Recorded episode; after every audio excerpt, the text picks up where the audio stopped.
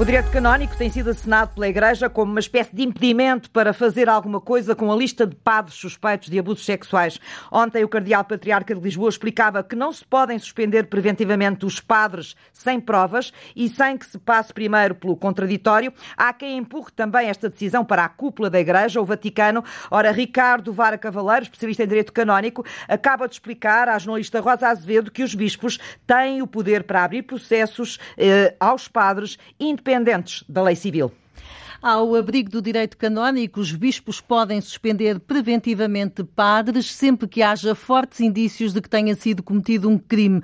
A legislação produzida pelo Papa Francisco aponta nesse sentido. Os bispos têm a autonomia para dar início a um processo de direito penal canónico. O advogado especialista em direito canónico, Ricardo Vara Cavaleiro, diz que os direitos canónicos e civis são independentes.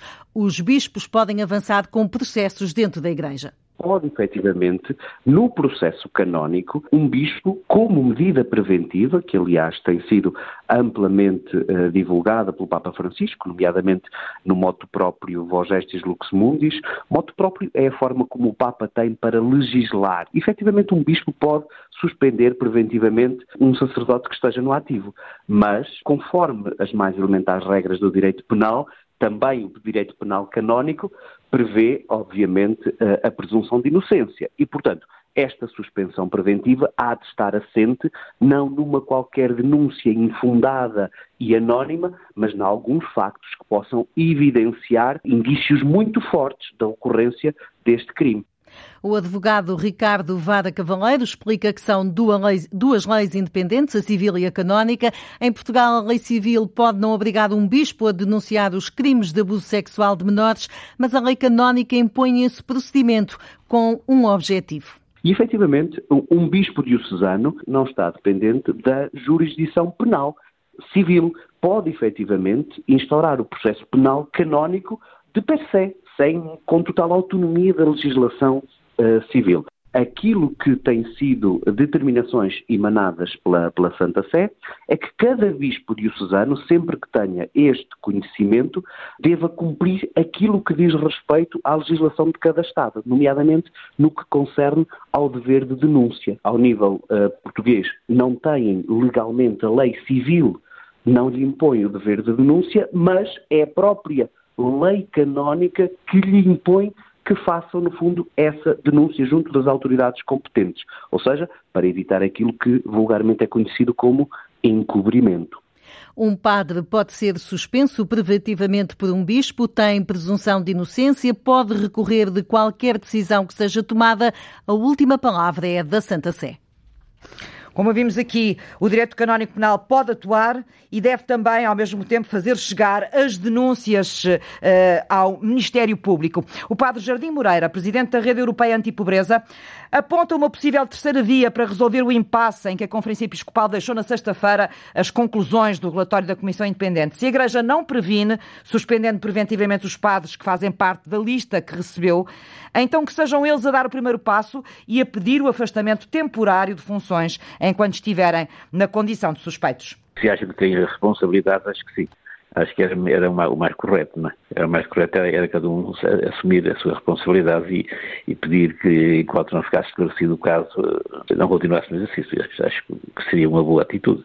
Isso é, é depende da consciência de cada um. Ninguém pode impor nada à consciência de ninguém, sabe? É uma boa atitude, se calhar resolveria muita coisa, não é? Quem tem essa consciência, acho que podia ajudar a Igreja e quem tem essa culpa e, e, e a reconhece, acho que era uma, uma forma de ajudar a purificação pessoal e, e comunitária. Esse, não há dúvida, tem, tem, tem que ser investigados e tem que ser aplicada a, lei vigente, quer que a única, quer civil que é preciso ser transparente sem encobrimento nenhum levar as coisas com todo o rigor para bem da Igreja, para bem do próprio e para bem do, especialmente da, da pessoa que foi lesada, não é?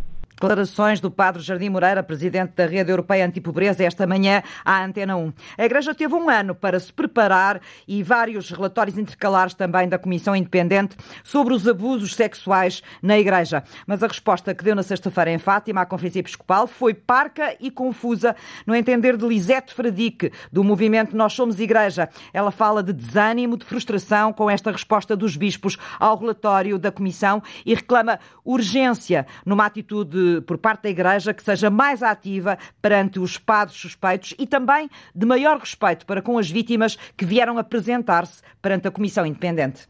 Podia trabalhar ao mesmo tempo, digamos assim, internamente, ao mesmo tempo que a Comissão Independente estava a trabalhar. E, aliás, eles tiveram reuniões ao longo, de, uh, ao longo desse tempo, houve várias reuniões. Alguns dos nomes, pelo menos, foram, estavam nos arquivos da Igreja. Uhum. Portanto, eles sabiam alguma coisa e, e sabe-se, é um dado adquirido, que houve padres que foram mudados de paróquia. Isso significa que, uh, nessa altura, sabiam, não é? A suspensão preventiva seria o primeiro passo para que não continuasse uh, a haver mais casos. E para dar um sinal, para dar um sinal de que tem realmente vontade de resolver o problema e de ir até ao fim com, com a resolução destas situações.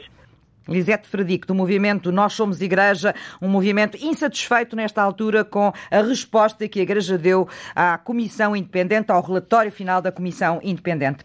Foi a primeira de três noites. Professores, auxiliares de educação e até pais acamparam em frente à escola EB23, Dr. António Costa Contreiras, para mostrar como estão empenhados em defender melhores condições para os profissionais de educação e também melhor escola pública. Foi onde o repórter Mário Antunes os encontrou esta manhã. Dormiram ao relento e chuva, porque chove em Armação de Pera. Luís Deus, professor de História nesta escola. Há aqui cerca de duas dezenas de pequenas tendas, eh, nem todas eh, estiveram ocupadas, ou sim? Sim, professores, eh, auxiliares, pais. Também sim. houve pais aqui a sim, passar sim. a noite? Sim, efetivamente tivemos três encarregados de educação que em situações separadas vieram trazer-nos uh, brioches. Vocês vão se revezando? Sim, hoje à noite temos um outro turno de, de professores e funcionários que, e pais também que vão estar aqui presentes. O Luís tem aulas agora às nove? Tenho às dez e meia. E o que, é que querem uh, uh, sinalizar com isso? Exatamente, nós queremos manifestar desta forma a nossa intenção de que uh, os serviços mínimos obrigaram-nos a, a, agir de outra maneira e, e continuar acesa a nossa, a nossa vela, a nossa lanterna para todo o país. Portanto, estão a ver passar a noite aqui ao relento e à chuva. O protesto à porta desta escola em Armação de Pera, à chuva e a primeira noite ao relento. Acampamento montado na EB23 o Dr. António Costa Contreiras, em gramação de pera no Algarve. Depois, na quinta-feira, a vigília muda-se para Silves. Serão os professores do Conselho a dormir na rua.